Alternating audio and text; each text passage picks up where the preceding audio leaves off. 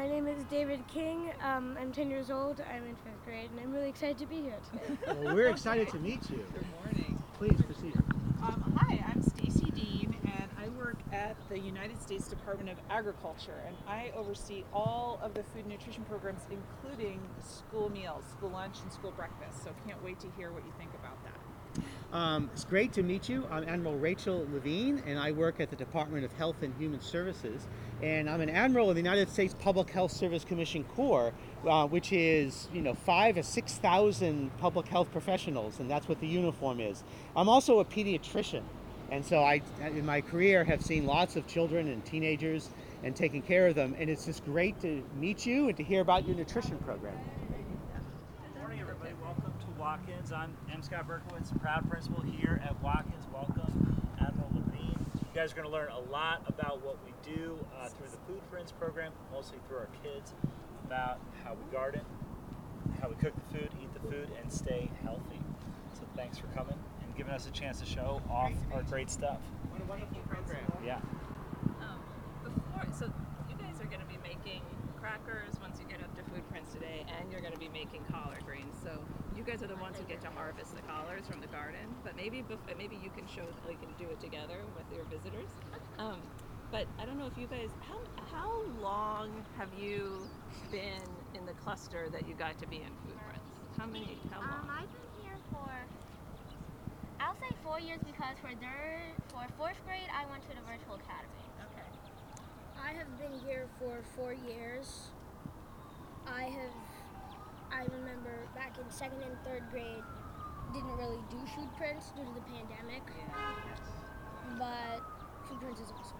Um, I've been here three years uh, doing food prints every every month I believe.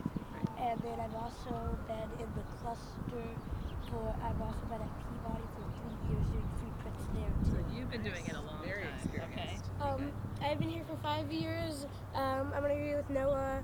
Um, in like second and third grade, due to the pandemic, we weren't doing food prints anymore. Um, but we were still learning about nutrition and foods. Great. I've been here for three years. Um, due to the pandemic, um, in third grade, we did virtual food prints, and, and we still got to learn about a lot of healthy things. And it was still a lot of fun. And what do you guys want to tell them about your experience? Like, does what what has been interesting about it? What have you learned? What do you like or not like? Um, I've learned a lot in food prints. Um, I already know how to cook, but it, it's just um, it had many great experiences. I learned um, about hygiene and um, foods and how to sustain a healthy diet and stuff like that. And those are just great things to know for when you get older. Um, I've learned also some about nutrition, but also how other families eat. It's not just that we, everybody eats what we but everybody eats something different. Hmm. I agree with Zeev.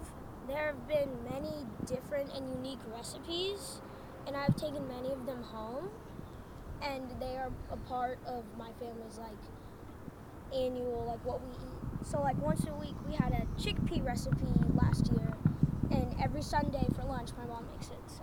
That's great.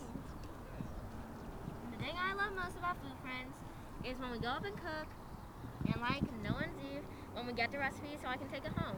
It's something healthy I can eat, something I can make all the time, mainly because they're teaching us how to cook too, so I can feed myself and eat too.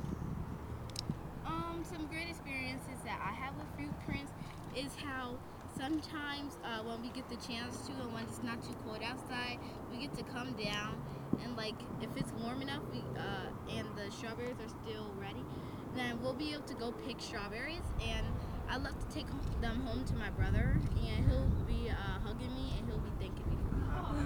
That's so great. well, t- tell us about um, some of your favorite recipes that you've learned here in Food Prints. What would be one or two of your favorite things that you get to eat uh, that you've learned here? Oh, um, Um, one uh, recipe that I really enjoyed, I got it a few years ago, was um, a wonderful curry uh, curry recipe, and it it involved um, all sorts of vegetables, and it kind of had a blend of different cultures, which was really nice, and um, it was healthy and it was delicious, and that's why I really liked that um, Great. that recipe. Thank you. Um, I think my favorite recipe is a recipe I got this year, um, a carrot salad, Ah. and I came home and my and made it for my family, and they love it. That's great. Honestly, when it comes to food prints, there's no real recipes you can call your favorite because they're all just delicious. but one that really stood out to me was I think last year, or maybe at the beginning of second grade, we made quesadillas, and those are delicious. I was here in second grade, so I totally agree with quesadillas, especially since I was able to come back after school and get some more. But my favorite recipe has got to be the ABC salad and the fried rice I made once there. That was too good. I was about to get thirds. My favorite recipes were the ABC salad, and I also loved um, one of the most recent ones when we made. I can't remember the exact name, but I think it was black bean and sweet potato soup. That was really good because it was like really spicy, and I love spicy food. Oh, the chili. Yeah, that was really good. Hungry. That all sounds amazing. So it sounds like you guys are willing uh, to try lots of different foods. So, uh, t- what when you see something you're a little uncertain about, what do you tell yourself? Um, usually when I see something maybe on my plate that um, I really don't know about, like that I I don't know what it is. I don't know what it'll taste like. Um, I I am usually a very open person with um, my food selection. I'm not picky, so I'll I'll eat it. And if I don't like it, I won't eat it again. If I do like it, I'll probably ask for some more. There you That's go. great. Um, I agree with David. I'm a pretty open eater, not really picky. So if I see food, I usually eat it, and especially in food prints, I usually like it. Nice. I agree with Z and David, and if there's anything on my plate that I am unsure of, I ask what it is. I taste it, and then if I don't like it, well, I finish my serving, and then I don't have to get it again. Mm, if I taste something that I'm not sure that I would like, I usually put it to the side. But if it is something that looks really, really good, and I know it smells good and it looks good mainly, I'll try it. There you go. I am a very, very picky eater actually, Same. but when it comes to food prints, like I am a very picky eater, but I'm also like a risk taker. So I'll eat something even though I'm sort of uncertain about it. So I'll eat it, and then once I eat it, like there's not been one dish from food prints that I have not liked. So yeah. That's great. Wonderful. So, Get in there. um, we are breaking up from the stem, right? I'm sorry. No, um, yep, go for it. Show me what you're gonna do. From the stem? Uh-huh. And how much are we supposed to cut? Do you hmm? know? Oh, um, I, I think we could try just like a little bit. Okay. sorry. And you go from the outside, right? Not the inside. Um, hmm? Those are the babies. Oh, yeah, yeah. Maybe seven or eight leaves. But also, here's a basket. Okay, You got it? over here. Yep. Excellent. All right. Can I get the next one? Sure. All right. Absolutely. Nice. There, here's another big one. What do you make with this normally? Um, at home?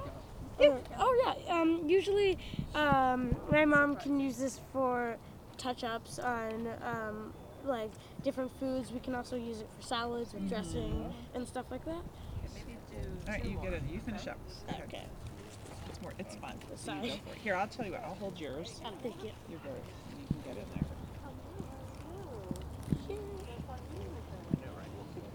All right. Should I go to the field? Uh, whatever you want. You know what? Just ignore these guys. If you would do what your uh, you think the food prints team wants you to do. Okay. That's probably enough, right? Yeah. Because we got to save Yeah. some for the next Yeah, group. yeah. All right. Nice. I'm gonna try here. I'm gonna, watch this. I'm gonna sneak a little. Absolutely. Right, right. good. When it's fresh, it's really good. Yeah. with DCPS, and actually I work closely with Lizette, um, and with her all here. Nice to meet you. And then Hi. I'm gonna, well, Nope. wait, I'm gonna skip you. You're gonna lead this, so. Oh. Yeah, you wanna introduce yourself. uh, Joanne Jolly. I'm with the DC Department of Health, overseeing a number of USDA programs, including SNAP Ed, Commodity Supplemental Food Program, and most recently the LSPA Award. Great. Yeah, This man's a legend in DC. I'm director of Fresh Farm. Very nice to see you again. Nice Very to nice to meet you all. Meet you. And then now Rob. Hi, Okay, Rob. good morning. Okay, I got my cue. Good morning. I'm Rob Jaber. I am the uh, Deputy Chief of Food and Nutrition Services for DCPS and also doubling as the Executive uh, Director of Food and Nutrition. Um, I work closely with Lizette, Robin, Jen, Beth, Hugo, everybody. This is a very communal uh, community, for lack of a better phrase, and um, just very excited to be here this morning. Very nice to meet you. Very nice to meet you. We are just uh, for a brief overview. We have Sodexo Magic oversees this cafeteria. Staff here is tried and true. At, at one point, we had a match in this building. I'm sure Jen's going to tell you a little bit about it, where we were able to match the food in the cafeteria, the, the lessons in food prints, um, and it was it was wonderful. Uh, you know, we've had some time, COVID, emerging. We're coming back to a, a more stable environment, and um, it's nice to see everybody here today and be able to go back into the garden. So. I want to I want to make I want to preview the cafeteria staff. I love our cafeteria staff. I. I talk to them every day. They feed me almost every day, and they are joyful, fun, and like great chefs. So I'm really glad that you were making time for them because staffs can cafeteria staffs can get overlooked. They do not deserve that. They deserve to be celebrated, and they are fabulous. All right. So, you know, I work at USDA down on the mall on the big national program, and I know some, even though we're really close, we can seem really far away from school breakfast and school lunch. But I want to make sure you know that um, we see you. Um, And that's a wonderful thing. You show up, you feed our kids healthy, Yes. nutritious food. Yes. You make sure that they're ready to learn, and you um, you're here every day for them. We thank you for And uh, that. you know, a lot of people don't always.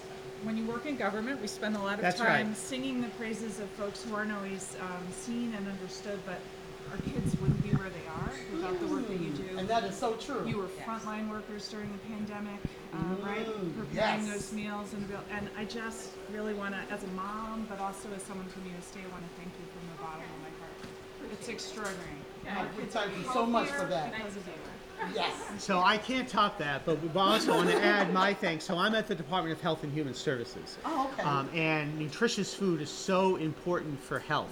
Um, Mm. and you know we can tell that you put your love and your care into the food that you're serving our children and the, and the great staff at the school. So we want to thank you for that and and uh, really appreciate the, the work that you do day in and day out uh, to feed good nutritious food to our kids. So thank you very much. And Admiral Levine, like you, you don't know them, but you, you sound like you do. Like every kid that comes through this line gets love, Yes. gets Each joy, Every gets day. greeted. They know their names. They are fabulous. Yes. So they deserve all your praise, Absolutely. all everyone's Yes. praise, and I want to thank you guys. Yes. too. You know, and This we can my just see from bosom what you're buddy. serving today, you're, you're hitting all of the different food groups um, Yeah. on, you know, Yes. in terms of our nutrition. Yes. So, in terms of the uh, of the uh, United States um, uh, nutrition ac- action plans and things, we work on this together. USDA and Health and Human Services are, are partners, um, and you can see vegetables. Um, you know, peas and carrots. You can see uh, Mediterranean flatbread. I'm looking forward to that. You can see some. Yeah, we're gonna come back. You can see um, shepherd's pie, and then we have celery, uh, radishes, leafy greens, some cranberries, fruits, love to have all this vegetables. out, see, our lunch don't start Everything is here.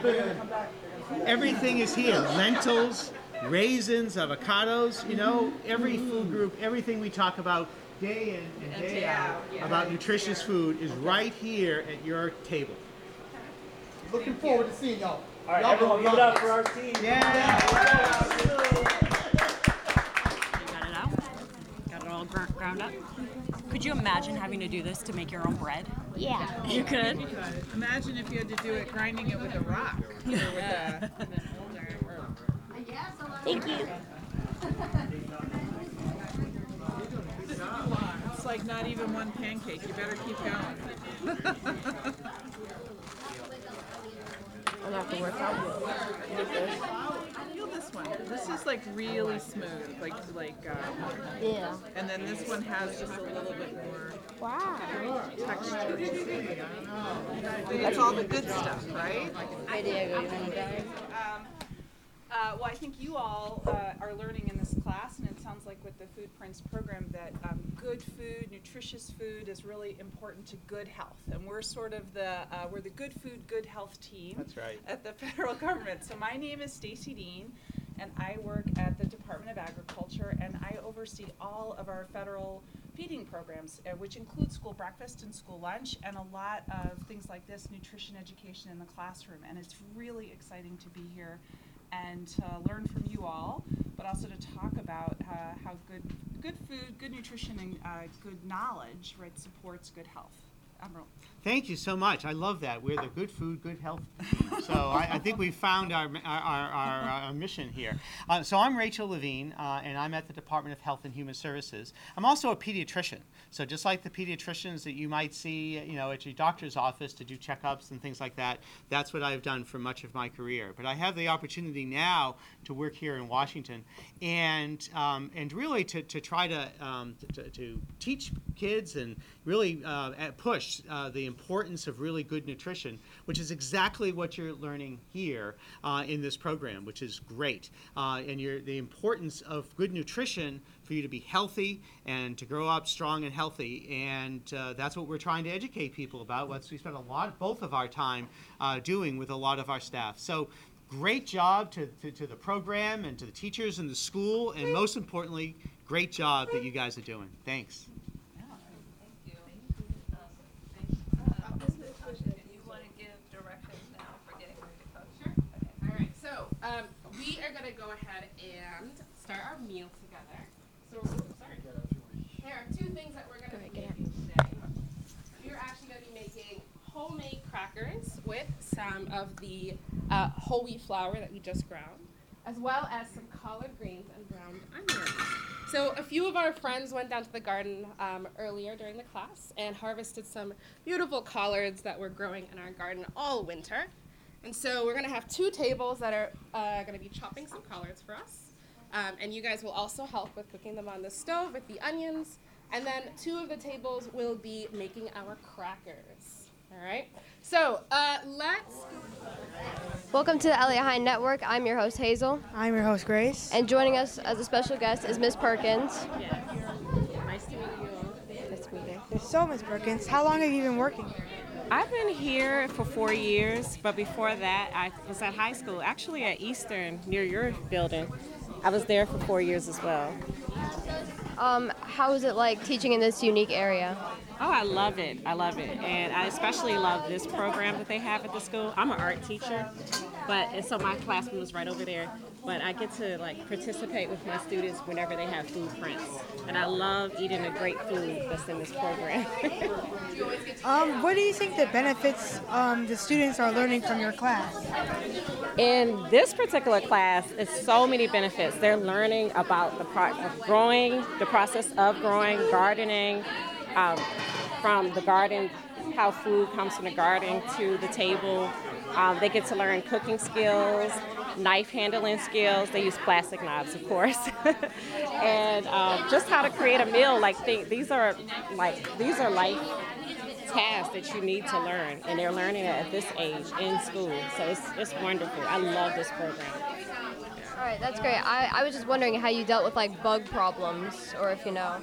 Uh, well, I think sometimes they has fruit. They have fruit flies in here because you know they are usually on fresh produce. But that's pretty much it. And I love. I grew up love with around insects. I used to go to the insect zoo at the Natural History Museum, so I'm not afraid of bugs. And she came here, And but, she came here. but it was, but it was, they were too young. Yeah, no, no. I was like, you guys are Because we two and one half, two and one half cups whole wheat flour. And we know whole wheat flour is exactly the kind of thing that you guys were just grinding, right? It's like kind of tan. Okay, what else do we need? One third cup of sesame. Sesame. Sesame. One and a half teaspoons of salt. Good. One and a half teaspoons of baking powder. One half cup extra virgin olive oil. Olive oil. What? Vir- uh, virgin. Virgin, virgin olive oil, yeah. I love the virgin. One and a half cup of water. And then this says coarse salt for sprinkling, which we can sprinkle on top of our crackers, okay? So, the first thing that we need to do is we're going to combine. Can I borrow yours? We're gonna take our greens, we're gonna roll them, and then we're gonna sauce back and forth. Keep that one. Back and forth, back and forth, back and forth. You try. You got a Let me see. Yep. Did you see me? You want me to do it again?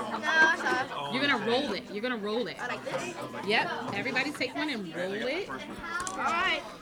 And then you saw back and forth. Yep. Roll it really tight. Back and forth. Back and forth. Good job. Oh, excellent job. Great job. Oh yeah. Back and forth. Oh, thank you. I like that. You can just set it to the side. Mrs. Natasha, do you already have a bowl for your collard and serving class? Thank you. How long have you been like doing this class? But um, I've been here for five years. Um, in second and um, third grade because of the pandemic. We didn't do it in person, but we still learned about um, hygiene and how to sustain a good diet online. Um, how would you rate like the school lunches here? Um, I'd say they're pretty good. They're um, they are good. They're what um, like I as a fifth grader would want to eat, and they're also healthy.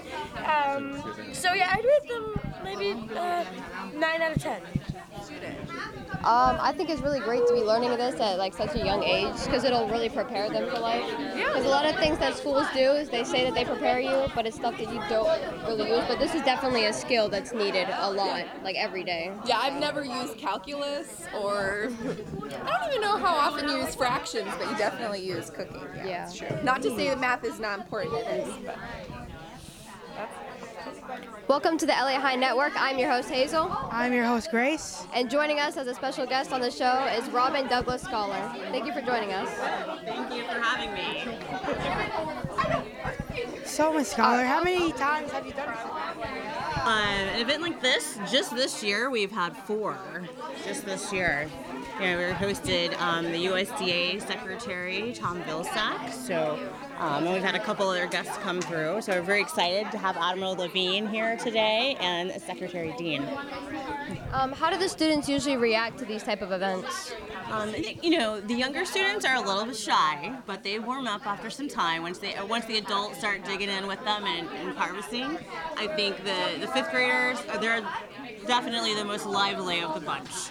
So, yeah. What would you say is your favorite part of this event? Oh, the, I, I think the cooking for me. Watching everybody prep the food, cook it, and then eat it. So that's the mo- that's the best part for me. I think it's it's so engaging and it helps everybody see the process from the beginning to the end. All right, welcome to the Eliot Hine Network. I'm your host Hazel. I'm your host Grace. Joining us today is Admiral Rachel Levine and Stacy Dean. We are broadcasting live from Watkins Elementary School. All right, so Stacy, um, how did your time at CBPP prepare you for your current position at USDA? Well, when I was there, I did a lot of research and I did a lot of advocacy, and uh, that's a big part of what we do at USDA. We write to advocate for all the people who use our programs, and we want to make sure it's based on solid evidence. So uh, I think it was a great preparation for this job.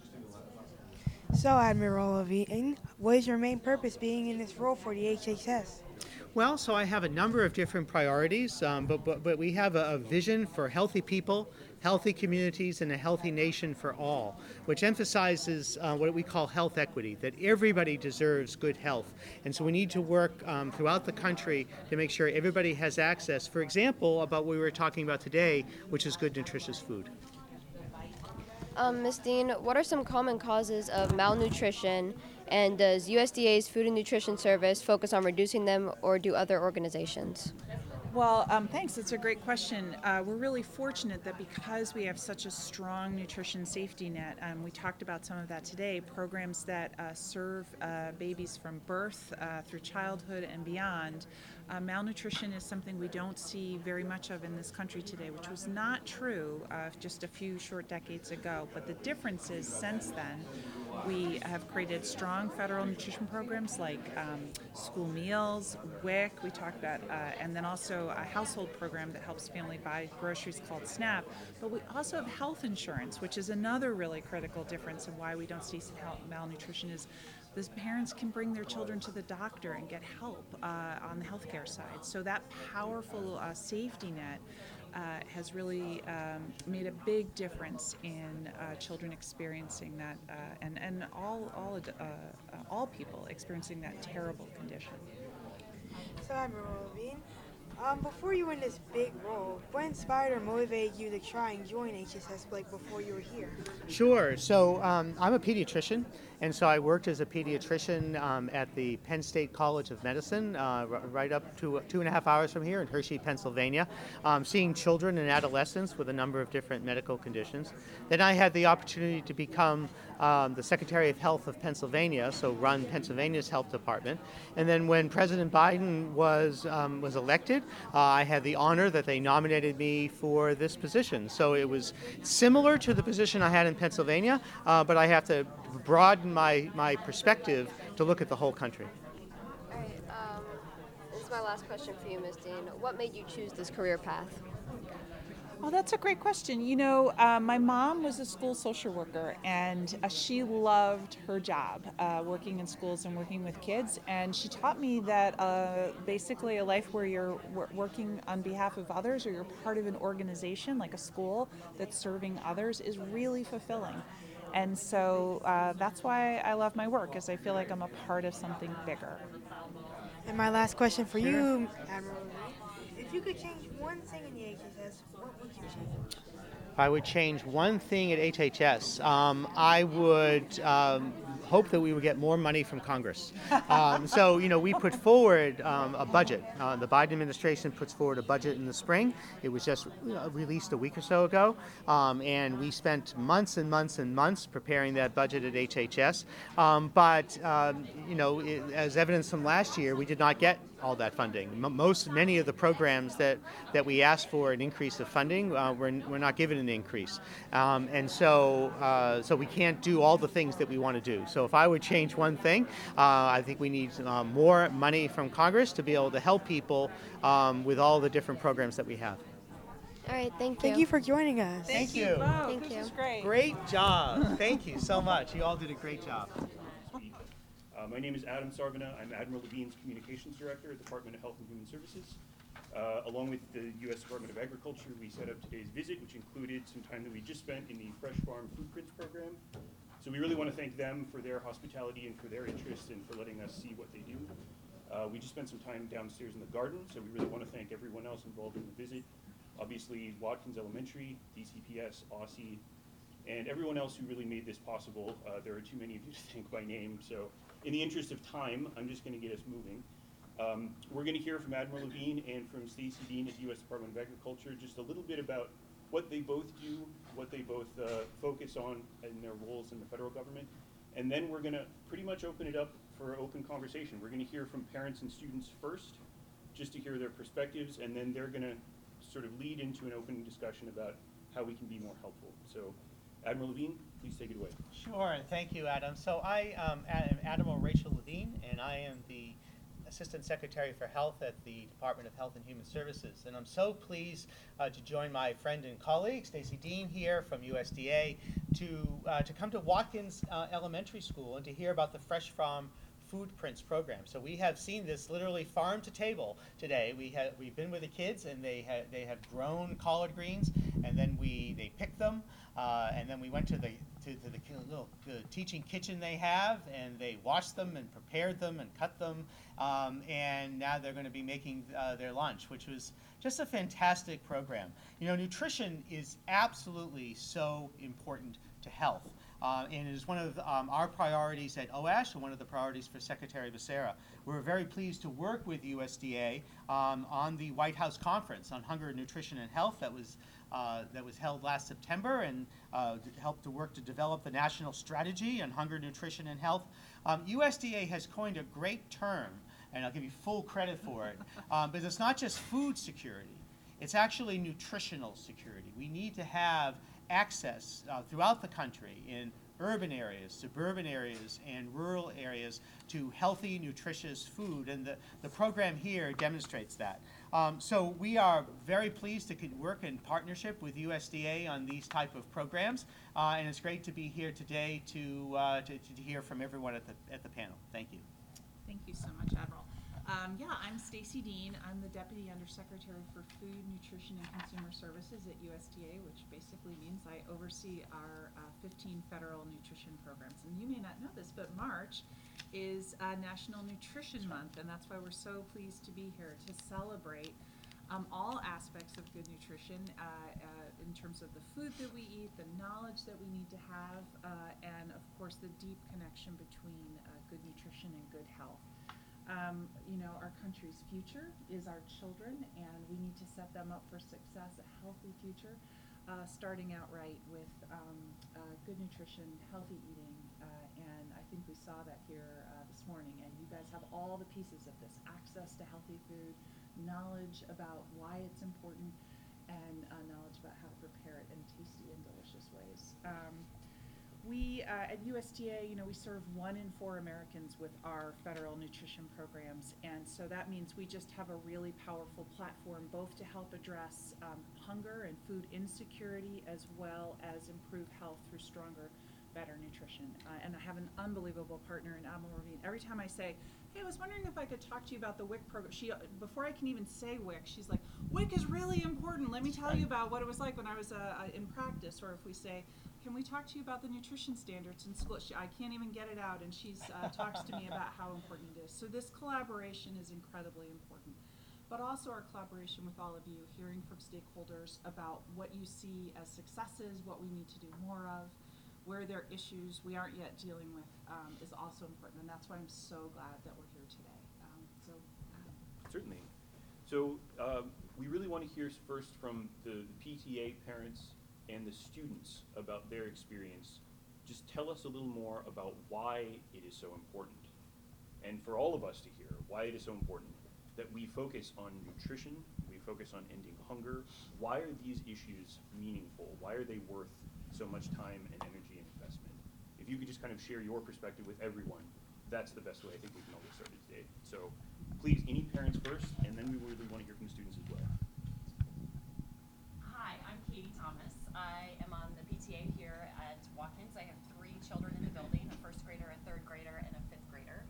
Um, so I get to spend lots of volunteer hours in the Food Prints kitchen, um, watching the students, and in the garden, watching the students um, experience a level of pride in the work that they have put in into the garden, and then taking those um, harvested vegetables and bringing them up and turning it into a meal that they would not otherwise touch. For example, I've heard this as a cliche about food prints, but I didn't really get to experience it until this year with my first grader, who went to the garden and harvested some, some kale, came up to the kitchen, and made colorful kale salad, which is one of the food prints recipes. I was in the kitchen volunteering that day, and he said, Mom, can you make this at home? And this child has never put a piece of kale in his mouth, despite having many opportunities to do that. And so I, as a parent, knowing that the kids get to have that experiential learning, that hands-on learning. It's one thing to say kale is good for you. It's one thing to say we need to make healthy choices. Here's the, a plate of kale. It's another thing to give them that hands-on experience, to get their fingers dirty, to put dirt worms in their hands, and then know that they get to turn it into something delicious that is healthy for them. They might not always recognize that. I know my first grader doesn't, but um, that is one of just the most paramount benefits of having food prints at Watkins. I think it should be in every school, throughout the district, throughout the country. It should be, this should be the minimum. This shouldn't be, you know, um, as a parent, that's, that's what I believe in. So I'm so grateful to be at a school where this program exists so that these kids can have this opportunity that they wouldn't otherwise have. Any other parents, please? Well, I can go next. Um, I can just piggyback off of what you said. Um, I have a student that's in second grade at Burroughs, started at Burroughs in pre-K three, and he was a, that school is a part of Food Prints, And I will have to agree with you. Um, it's, it's easy at home to just say, oh, this is a healthy option, you know, but it's different when they're around their peers and learning and creating healthy habits. Um, healthy habits they'll take with them forever. You know, it's it's hard to break a habit as an adult, but creating a healthy habit as a child is very beneficial. And I, I am very happy that Food Prints is at Burroughs, and I would have to agree that it should be at every school, every school. All right, students, please let us know. Um, I think I'm going to agree with many people here. It is very important to um, start learning how to cook, how to um, eat healthy food, how to make a good experience out of, out of it um, at a young age.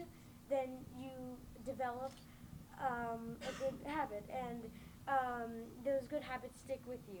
And it's good later on in life to know how to um, do those things and have those experiences, um, even when you don't have somebody to help you with it. I will agree with Miss Thomas and David. Food is a very essential part of our lives, and if you're eating the wrong types of food that are not healthy, they can hurt your body. And Food Prints is really helping many people to learn that oh, I have I have to choose a snack. Should I choose some carrots or should I choose a bag of chips? Well, most kids, unfortunately, will choose the bag of chips. But in Food Prints, they're teaching us to choose the carrots because they help our body. They're good for our eyes, and they are a good choice for us. So I agree that Food Prints should be in every school, and it is very important. Thank you so much. I don't think anybody could say it better than this. So I think we're done. I mean, I mean, you guys did a great job, both of you. They put a lot of thought into it. I'm sure. All right, I'm just making sure we're on time and we are good. Um, so if you could all just kind of respond as a group, anyone steps up, please let us know how you feel. Right now, what is working? What is working well? What is actually getting people the healthy food they need? We're going to talk about how we can help and do more and do things differently very soon. Right now, we do want to hear about any successes, anything you think people could scale up, anything you think people should know about what another district, another city might think about doing that you've seen actually succeed. Please.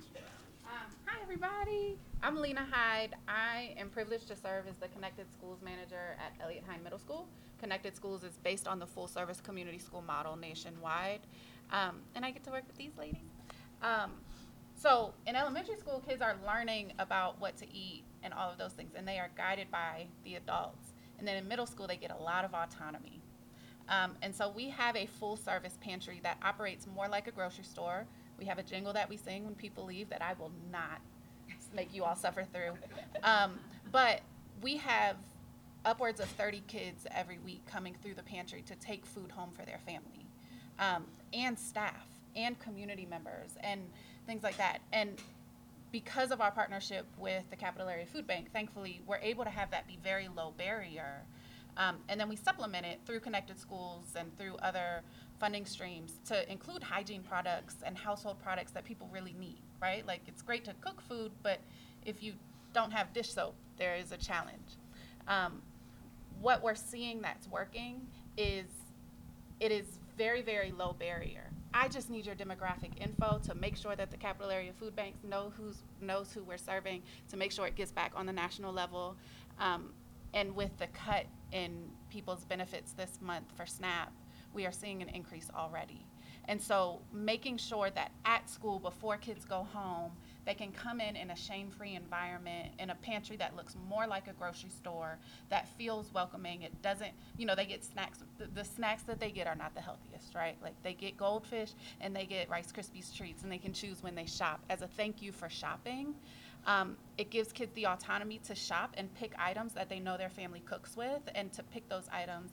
And then we're implementing cooking classes now where we're folding in those pantry items to say, okay, so you got pasta from the pantry last week. What can you make from that? Um, and so I think for middle school, kids are developing their personality, right? Just developmentally, they're developing their personality. And so if we can help start shifting their personality to make those choices that are more beneficial to them, it really, really sets them up because they've got a lot of the knowledge in elementary school. A lot of the programming in DCPS guides them towards healthy eating. But they get to stop at the store on the way in on, in middle school because they're on their own. So I think that's one of the things that's working well is like very low barrier. Come on and shop for free um, and get what you need and what will help your family because kids also want to contribute to their families at this age. And so kids knowing that they can take something home in a way that doesn't feel like they're being shamed or like there's a stigma attached allows them to also contribute to their family in a meaningful way. Um, there's a there's a lot of different things that are going on in the district that we are um, really proud about. Uh, my name is Lamonica Jones. I'm interim director of DC Hunger Solutions. We are one of the statewide initiatives of the Food Research and Action Center. Um, knowing that there are 81 full-service grocery stores in the district, one of the things that we are excited that the district actually does is makes people aware of multiple other ways in which um, district residents, families, individuals can purchase their groceries and non-food items that they need. And so there's such initiatives as um, the Healthy Corner stores, which we um, are allowed to, fresh food is brought into those corner stores. So families and individuals can purchase the, the food items that they need. Um, two of the other initiatives, more so on a policy perspective, that the district has implemented um, is our uh, Fresh Food Fund, um, as well as our Nourish DC Collaborative. And that's an opportunity to bring um, food-based businesses into the district.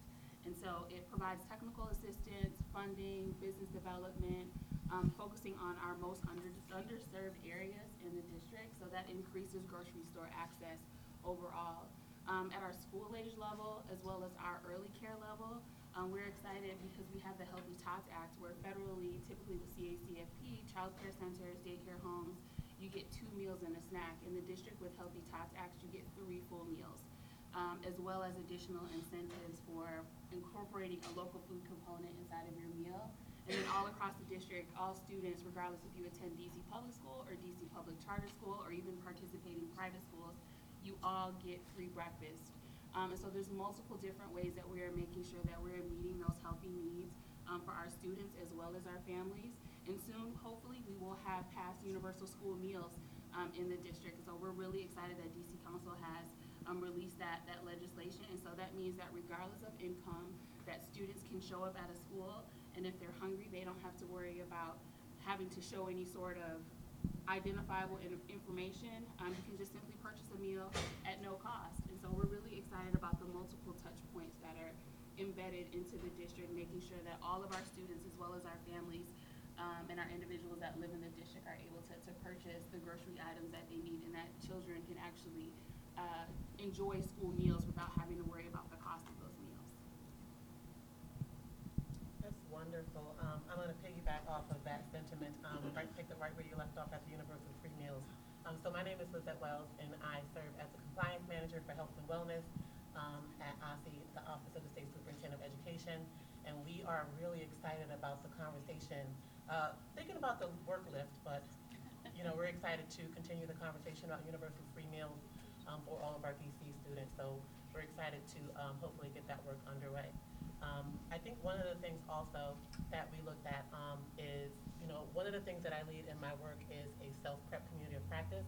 So DC schools are very heavily vended, um, and they don't necessarily have the opportunity to have fresh cooked meals because there's a vendor dropping off food in a warmer and it's making its way to the students. And so uh, we have about, out of 65 um, local educational agencies, we have about 10 that are actually full service scratch cooking. Um, and within the DCPS 120 school portfolio, I think there are about maybe 10, Robin, if I'm wrong, correct me. Eight, eight, so there are eight self-prep scratch cooking, um, facilities there. So our goal is to work with SFAs, school food authorities that are looking to not only have efficient and sustainable self, uh, um, scratch cooking in their schools, but how can we, uh, support other schools that want to begin that scratch cooking? Um, I think it's very, uh, very different when you have the smell of food kind of wafting through the hallways as opposed to, uh, someone dropping off just meals, um, you know, in, into a warmer and being put out that way. So that's one of the things that we're doing to see how we can increase participation by having, um, appetizing meals and food that can be identified. Um, and even in that self-prep practice, we get together once a month and share challenges and share successes. Um, and one of the things that we talked about recently was looking at culturally demographic um, foods that students will recognize in their own culture. So um, just one of the things that we're doing to, to get schools to do that scratch cooking and identify foods that students are able to um, enjoy. So great to hear about. I'm gonna have to touch base with you. We're thinking about moving to scratch cooking. Um, but my name is Alexis Lar. I'm our senior manager of after school and summer meals at the Capital Area Food Bank, where we operate about 60 CACFP and SFSP sites. Um, and a couple of things that have been working really well for us over the past year. Last year, we implemented our first ever summer meals outreach campaign, which I connected with LaMonica about. Um, and that was just, you know, a multi-touch point campaign. So we had a campaign landing page where we included every site, not just the food banks, across the DMV on an interactive map that clients could look at. We included a digital toolkit for our partner sites. We had, you know, media spots. We had um, uh, yard signs, and then it all culminated in three kickoff events, one in each region. So this was so important to us because we know the pandemic has had like such lasting economic effects, and we really want to make sure that everyone in the community is aware of the programs that we offer. So we expected to see, you know, a big drop in our numbers with the rollback of the pandemic era waivers last year, but we actually saw most of our sites hold steady or increase slightly. So we're excited to move forward with the campaign again this year. And then we also actually just secured funding this week. We have a mobile summer meals bus that we have operated for the past few years, but we're going to move that to year round. And I think that just speaks to the benefit of CACFP and SFSP in that it can meet children where they are and we can go to them. For those who don't know, the Child and Adult Care Feeding Program, right? Okay. Child and Adult Care Feeding Program, Summer Food Service Program, After School and Summer Meals, conversationally. And thank you for your leadership. That's amazing, of all of you. I'd like to make the health connection in terms of the nutritional programs that, that you all are talking about. Nutrition is absolutely essential for good health. We were talking before, you know, good food, good health.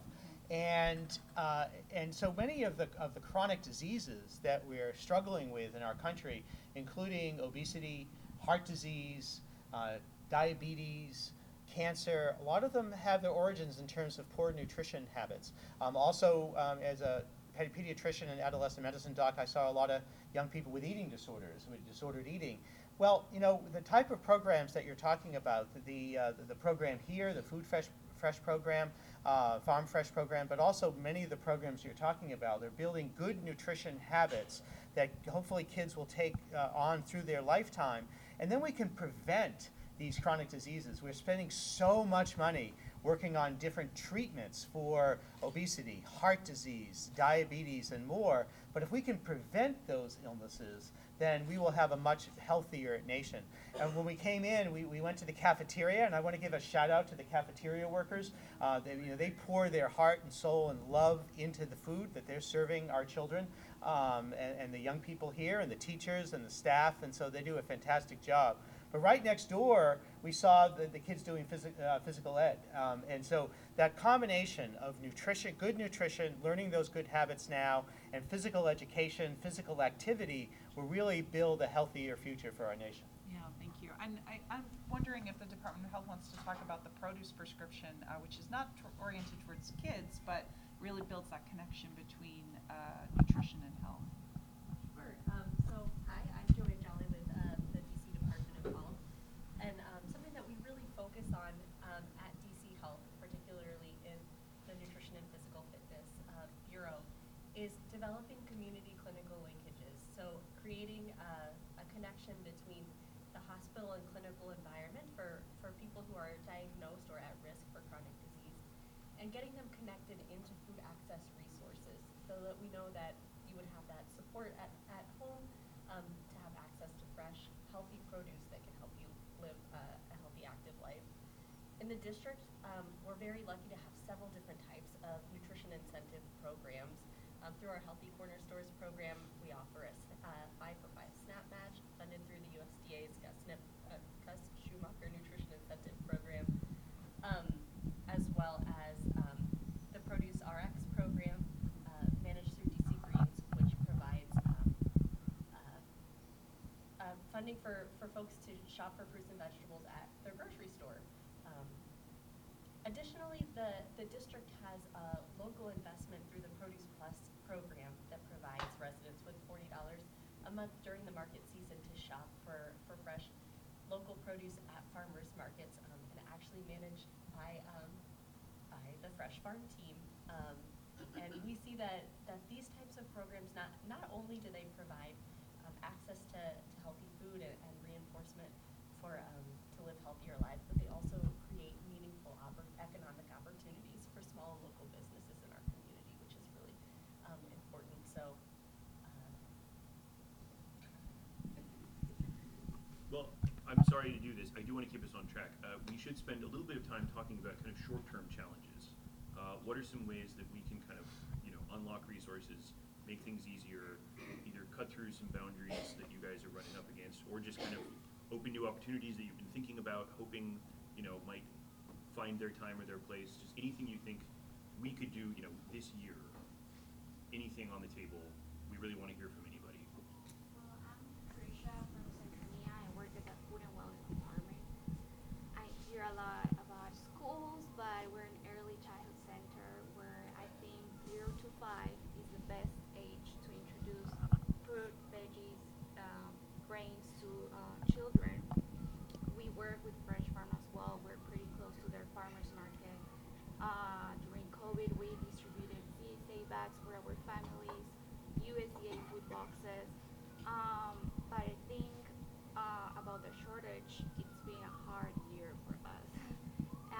especially with formula shortage.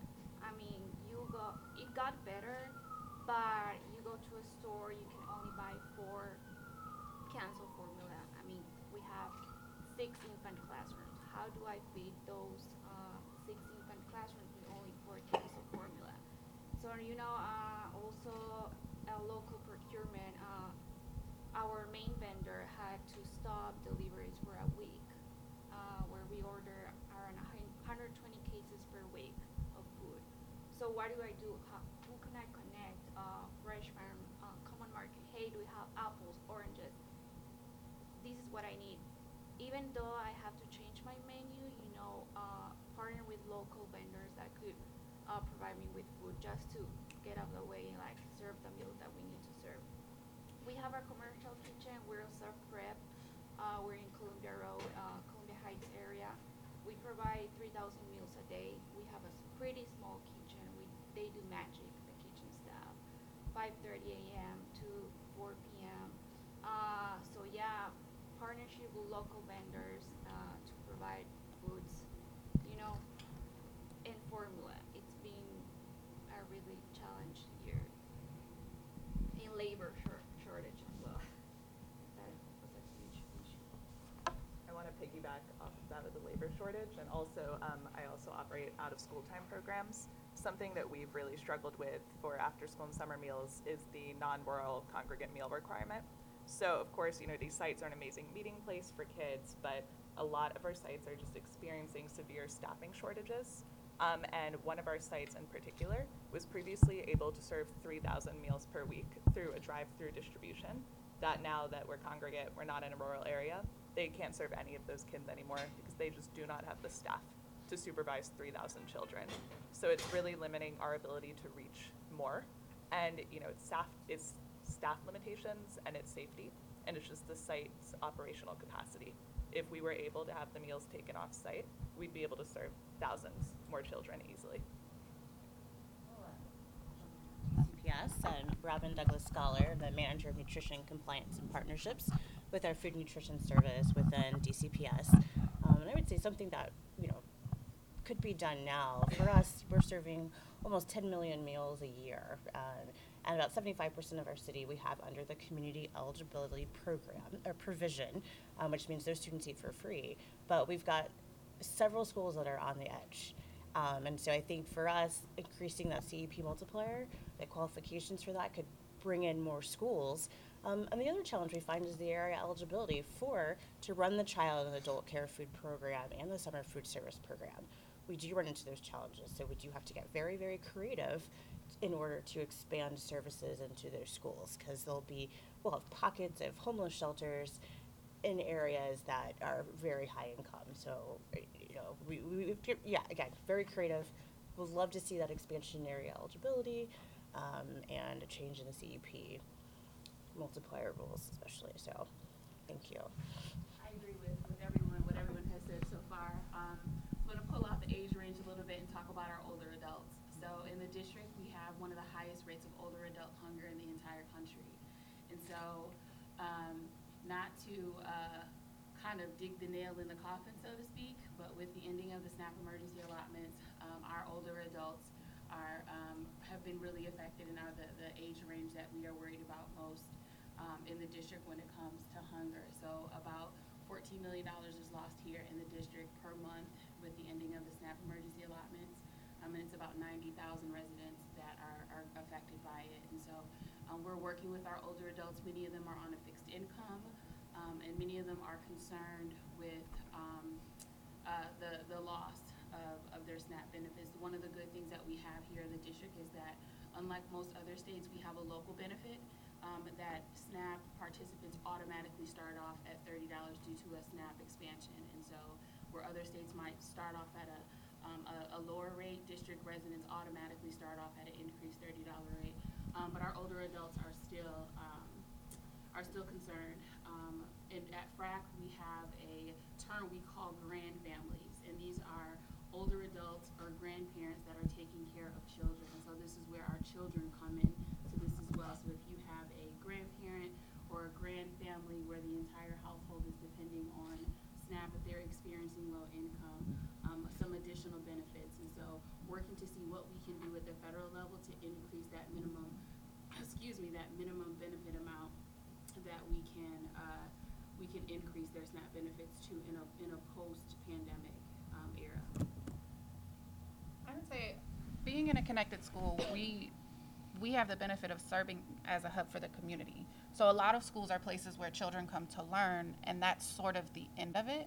Um, the purpose of a connected school and the community school model in general is that the school isn't in the community; it is part of the community, and it serves the community with place-based services.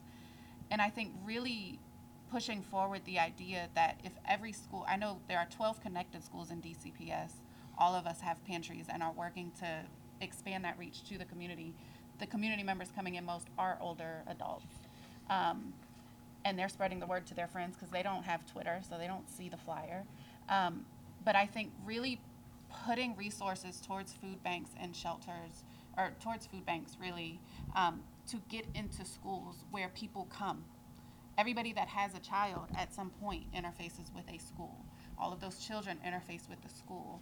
Um, having access to food and access to services in the school increases student attendance, it increases family welfare and well being. And so, one of the easiest ways that we've had to connect with our families is offering them items that they need at no cost, with no barrier, um, with the demographic information we already have because they're part of the school community, has increased that support. But if we really look at what's the fastest way to get people food, there are schools on almost every corner in Washington, D.C., and within a mile to two miles in most of the country of where people live. And so there are food deserts that exist, but there are schools before the grocery store. And if we can have community service pantries that serve the school and the surrounding community, it really opens up the access to food for the members of the community that still can be a part of that school. Because the reality is that everybody's tax dollars pay for schools. And so if we use it to support the entire community, it really builds the relationship between schools and communities as well. to reflect. I mean, I think, um, you know, DC is such an amazing city, but it's also a city with a lot of challenges, and we have a lot of residents, as you point out, who are economically challenged, and one of the ways that expresses itself is through food hardship. Um, and uh, so, I mean, I just want to reflect for a second that that is why this administration is so committed. You hear the president talk about what it, he always says, build the economy from the bottom up and the middle out, right? And what does that mean? What it means is uh, uh, making sure that we're putting government investments in places that relieve the stress on family budgets. So for seniors, capping the cost of insulin, right? So we're not choosing between food and medicine. Uh, first, uh, putting significant investment into childcare because we know we need uh, uh, uh, to recruit uh, a well-paid, talented workforce uh, uh, to that space, um, both for after school and uh, for childcare. It means um, uh, investing in CEP. so that we uh, immediately scoop in 9 million more children uh, to universal free and, and address some of the issues that you're talking about here in DC where it's not perfectly calibrated to where poverty is and where uh, children need our help. Um, it means more health coverage through uh, Medicaid so that, again, parents uh, who are sick uh, can go and see a doctor without um, uh, that costing a lot of money for them, which might put squeeze on their food budget. And also it means investing in job training so that we're connecting uh, workers to uh, openings where uh, skills are needed. So that we that we don't have an answer, I think, for you because this is the budget the president presented, and we need Congress to pass it, and, and we're a ways away from that.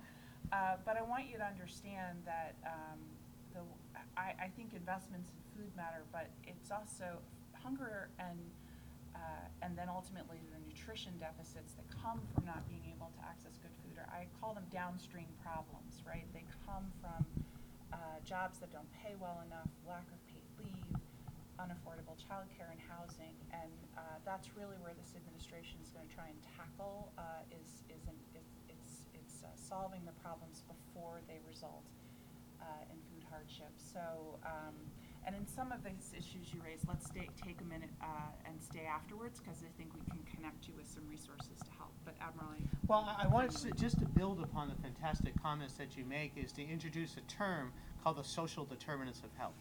And those are the, the, the social factors, as you were describing, that influence health. And we don't think of them when we think about um, uh, medicine or we think about doctors or hospitals. And so everything that you mentioned, to me, is a health issue. So to me, the USDA is a, is a type of health department. The Commerce Department, for a, for in terms of a living wage and economic opportunity, that influences health. Uh, the Department of Education, educational opportunity is a health issue because we know that better education, you have better health. Better, um, uh, um, better jobs, you have better health. Better nutrition, you have better health. A better environment, you have better health. Better transportation, you have better health. Housing, so HUD. So all of these really influence health, and that there are these social factors or these social determinants that influence health. And so I think going upstream is exactly the issue, is that if we really want to improve the health of our nation, the health and well-being of our nation, we have to go upstream, as, as exactly you said, to deal with these social determinants of health. And that, that is really the basis behind um, uh, the, the Biden, Biden administration's budget and its, its priorities. And our vision. And, and vision, you're exactly right. the influence of eating healthy food um, on children and on families is very important. It shows that um, the healthy food is good, it's delicious, it's also good for your body and um, your health. And um, I, um, I like so, some days when I'm walking on the second floor, I can smell the food from a different class making food prints and um, I say to myself, I'm so happy that um, our school has food prints so um, we can influence to uh, children um, how good it is to eat a good, healthy food. I agree with David. Whenever I am on the second floor doing art class, when I know that there's another grade in there doing prints, I know that they are learning healthy habits, and that's just that's one of the greatest things about just being in food prints or having a school with food prints. And I know that when you're with your family and you're eating healthy food, that it's a way to help you eat healthier foods because it's more convincing that it's good. Mm-hmm. Not that it's something that you would need to convince someone of, but some people just don't have good eating habits, and that is something that is. It needs to be changed. I'd love to chime in, I'm not sure I'll say it any better than that, but I'm Satchel Kaplan, I'm Chief of Staff with Chef Jose Andres. Um, And it's a concept that we talk about in terms of longer tables. And I think, you know, last time we were in this space was the day after the White House conference. There was a stakeholder visit. Our relationship with Watkins and the Teaching Kitchen actually goes back to helping uh, launch and fund the GoFundMe that created this, this space. Um, But I think the, the key here is that the longer tables are not just for, you know, room for enough students, room for their families, it's room for members of the community. It's room for, you know, the people who are involved in preparing and growing and producing that food and bringing it to us. And then uh, the people whose job it is to take what happens at that table and, and bring it, you know, we're in Washington, but bring it to Washington and think about how we can make that change, you know, resonate throughout our country. I think we see food connected in so many ways, locally, nationally, and internationally in the work that we do. Um, and we see it as being more than just uh, calories. We see it more than just health. We see it as being, you know, an economy that works for everybody. We see it as being dignity of people involved uh, in food from start to finish. We see the connection that food has to build resilient communities, uh, which is why we'd love to see, uh, you know, the food prints program in every school, all over the place, because we end up doing work in schools in the most difficult of circumstances, right after natural disasters. And when we have, you know, facilities for scratch cooking, when we have schools that are uh, really uh, connected hubs for their community, we, we see that people can recover faster and regain that sense of community while, while getting a, a nourishing, dignified meal. And so, you know, I think I think to be here today and figure out how we can get work towards, you know, getting a, a food prints in every single school in the country, and this attitude of having food be at the center of solving so many of these challenges that we face i- is for us the most important. Well, we'd like to work with you on that. Yeah. So we had some discussion, so we're going to be in contact with, with you and Chef Andre. Uh, we'd like to certainly thank Chef Andre for his participation in the White House Conference on Hunger, Nutrition, and Health. He's also the co-chair of the President's Council on Sports, Exercise, and Nutrition. Uh, and so we'd love to part, partner with you on, on, on all of these different issues. I do want to highlight that on March 24th, the White House will be hosting a live stream event to continue to work the work on the conference, um, and we'll have some uh, more uh, more information about that. But it's going to be next Friday, and there'll be a live stream uh, follow up to that conference, and we're going to be in touch with you and Stefan. This part of the conversation is going to be a little bit more about bigger picture, longer term. How can we all work together better, differently, not just in you know kind of the next six to twelve months, not just in one budget cycle. Kind of what would a better sort of nutrition, food policy structure look like? I would, I, I would say I, um, I grew up on a farm in Minnesota. Until I went to college, I didn't know people bought meat at a store because we had deep freezers that had meat in them, and we just, I didn't, I didn't realize that everyone didn't have that. And so, having that background, but also now raising urban kids who, if they didn't have me telling them so, milk does not come from the store. So building, you know, Undersecretary, in your position, building the connection between producers that Secretary Vilsack deals with it on a daily basis with all of the programs and people that you get to deal with um, to address hunger and nutrition. Building that connection. You know, as, as a farmer out in the Midwest, they don't they don't understand the challenges that we face here in an urban setting because out there it's plentiful. You know, you can have a garden that's two acres large and not even think about all of the food waste that's happening.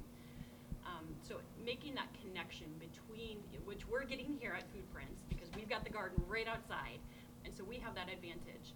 But on a bigger scale, I mean, it's it's mammoth scale to connect the people who are growing the food for our country to all of the people in the urban areas that don't have that access. Um, I think would make a significant difference. Well, I completely agree, and I think we should recruit you because uh, uh, that's exactly what we're aiming to do, right? Uh, building a deeper understanding of where our food comes from, and of course, valuing the people who are growing it, uh, just transporting it, processing it, and, and uh, preparing it, right? There's uh, uh, that's a, a daily task for us, but uh, maybe you can come on over and help us out. I would say I I have worked in the policy world and the direct services world. I'm a social worker, right? So like I nerd out on both sides. Um, policy tends to happen in a policy bubble, and oftentimes on the ground it is implemented differently. And so having a conversation like this, where people that are doing the work on the ground every day can say, "Hey, this policy that sounds really good on paper is actually really harmful," um, moves that work forward in ways that ensures that people are not lost in the process, right? Because policy, for what it is, is often theoretical, right? A budget is all theory until it hits the ground. And so I think including people that are working directly on the ground to say, what what do you need in a pantry to make it work? Oh, we need a refrigerator, right? Oh, how how do we get a refrigerator in your pantry to make it work? um, and including funding for things like that and figuring out on the ground what makes the difference. Because in the school that I work in, we're in a unique opportunity where we have a PTO.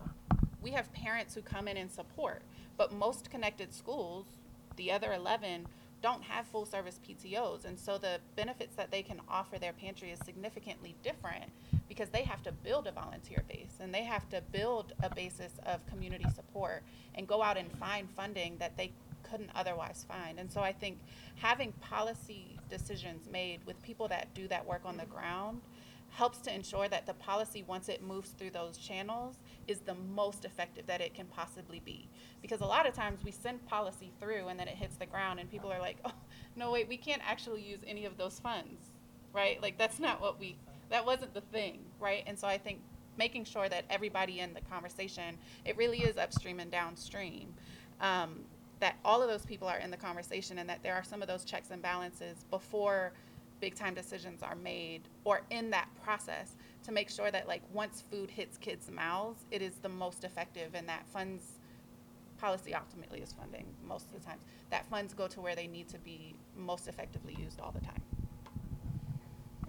As a as a dietitian who's worked almost 20 years across the life cycle, I see one common theme. You know, having been in hospitals, working in schools, um, and long-term care centers, food, healthy food is offered, but our end user doesn't know what to do with it. They, they haven't been exposed to it. They don't understand where it comes from. So I completely agree. You know, it's that sort of the food education portion. We've got nutrition education down. Carrots are good for your eyes. Okay, well, why are they orange? How, what's the story behind that, right? Um, and so exposing everybody to these foods, learning how to cook with them, making that connection, growing them in the ground, prepping those recipes, and then seeing it in the food that's offered to them, which is you know our job here at DCPS to feed everyone. That seems to be the strongest connection, right? And then when you're serving them, knowing that you've had the food. The students know, you know, when the person behind the line is like, we tasted this, we made this today, it's really good. That's powerful. So knowing what you're, you're serving and knowing where it's coming from, I think that, you know, that tells a big story and that definitely helps to increase our, all the social determinants of health that we've been talking about this morning.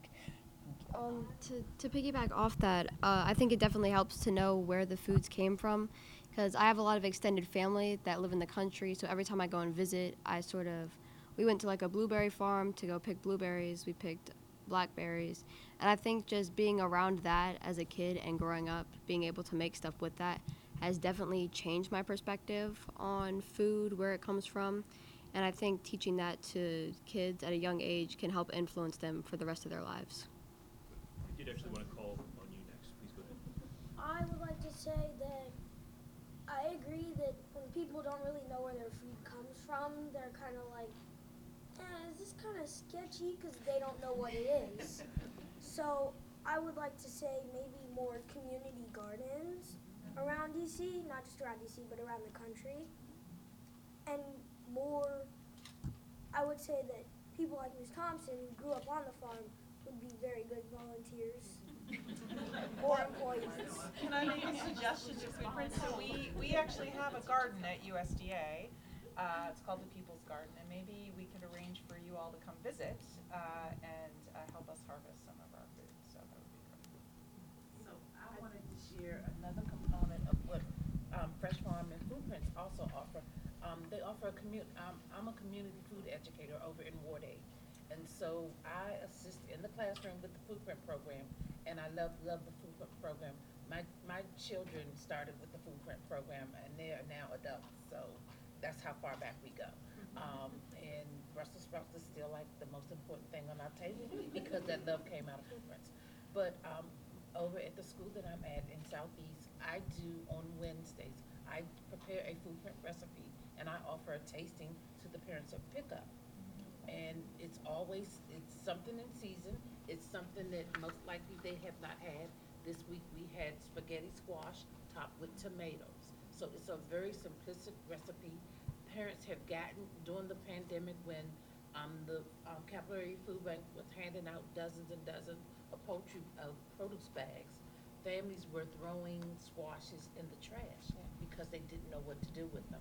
So my role at Simon is to really take those quote-unquote foreign items to several families and offer you a suggestion with a, a, a sample, with a recipe, and other suggestions on how you can just add this into your lifestyle. And it basically, it's an, normally requires an oven or, um, a cookie sheet or a pot of boiling water, but just to show them in the most simplistic term of what to do with these items. So this gets back to when we offer items to people and you don't offer any instructions along with them, it's, it's like you're not offering them anything. So that's what I wanted to add. I just wanted to make one last plug, one shameless plug, um, and I don't know if you appreciate this. So a lot of states are really working to implement universal free meals, and they are bumping up against legislation and all types of different barriers to that. So the one thing I answer in the question is to look at the opportunity at a federal level for universal free meals.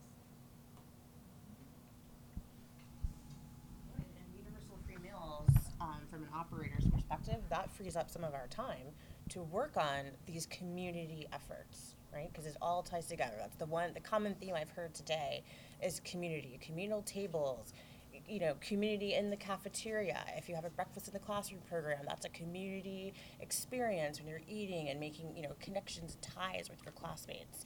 Community where the food comes from, community to provide the pantries and the connect, you know, in our connected schools and our communities and schools. So I think, you know, that's something that as the as the food op- nutrition operators that we we love to dive more into, but we're caught up in the paperwork and the legislation and the regulations. Um, so we make do. Thank you. I want to put in one last plug for early childhood nutrition. So I have a background um, in food procurement, no less, um, working for a state agency where I oversaw all the procurement for uh, the child and adult food care program as well as the summer food service program. And so really taking some extra special attention on what I call our littlest eaters, um, our two, our three-year-olds, um, introducing them to those foods. Um, I had an opportunity, this was when I was in Georgia, um, working with a early child care center where they introduced the children to mouse melons. I don't know if anyone knows what a mouse melon is. It looks like a watermelon, but it is the size of a grape.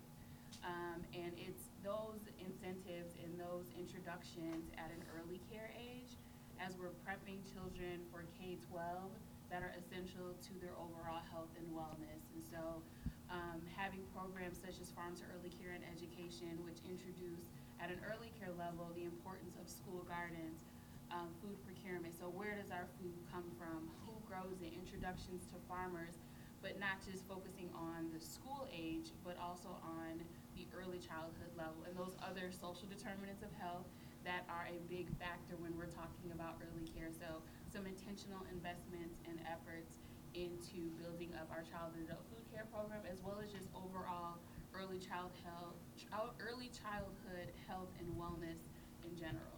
Yeah, definitely more funding to early childhood centers. I know we talk a lot about schools, but uh, sometimes they forget about us. And also um, more funding for infrastructure, equipment. Right now, we are at our limit capacity. I mean, we cannot expand any more uh, than we do. So, yeah, definitely. Well, that would be a time to put in a plug for WIC. Um, so WIC is through USDA, but I'm a pediatrician, and so I know about WIC very well. And also, when I was the Secretary of Health of Pennsylvania, WIC was actually in my department. So the Women's, Infants, and Children's Nutrition Program uh, really uh, uh, is a perfect example of how critically important that is. Uh, WIC is in all 50 states. It's in uh, territories. It's in the District of Columbia. It's in on Indian reservations, and uh, WIC is absolutely critically important. What could be more important than nutrition for pregnant women, babies, and children? And the district is fully E-WIC compliant. Great. So there are no more Yeah, paper you- checks in the district, so we're Very really, well. really excited Talk about about reducing that. stigma. Reducing As stigma. somebody who was a WIC mom with paper checks when my daughter was an infant, and I always made sure that I had everything on the belt perfect so that I didn't get yelled at by the customers behind me. Um, I think it speaks to the need for universal pre-K. It speaks to the need for the way that we have uh, Produce RX. That in DCPS they have a cornerstone for eighth graders where in health class they cook a meal which is great, but it's like a one-time thing.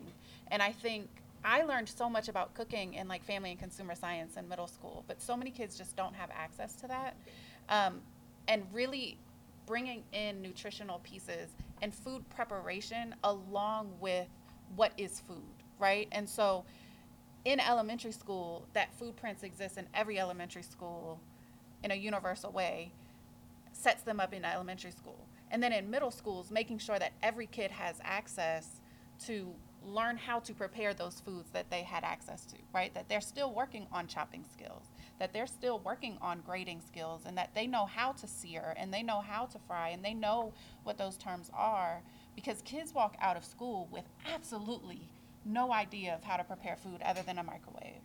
Um, there's a- everything is connected uh, Everything to is good health. connected. Uh, I, I Absolutely. saw I saw you expanding your job portfolio a little bit there That's earlier okay. today. But also, um, food is food is really everything, right? It's family, it's culture, it's community, it's health. I'm stealing from Jose Andres here. Food is peace, um, and uh, uh, food is really uh, uh, in you all. It's a big part of our future. So um, I'm just I'm delighted Absolutely. today. Thank you so much. What a great event. Thank you all very much. And that concludes. Thank you all for coming. We appreciate it.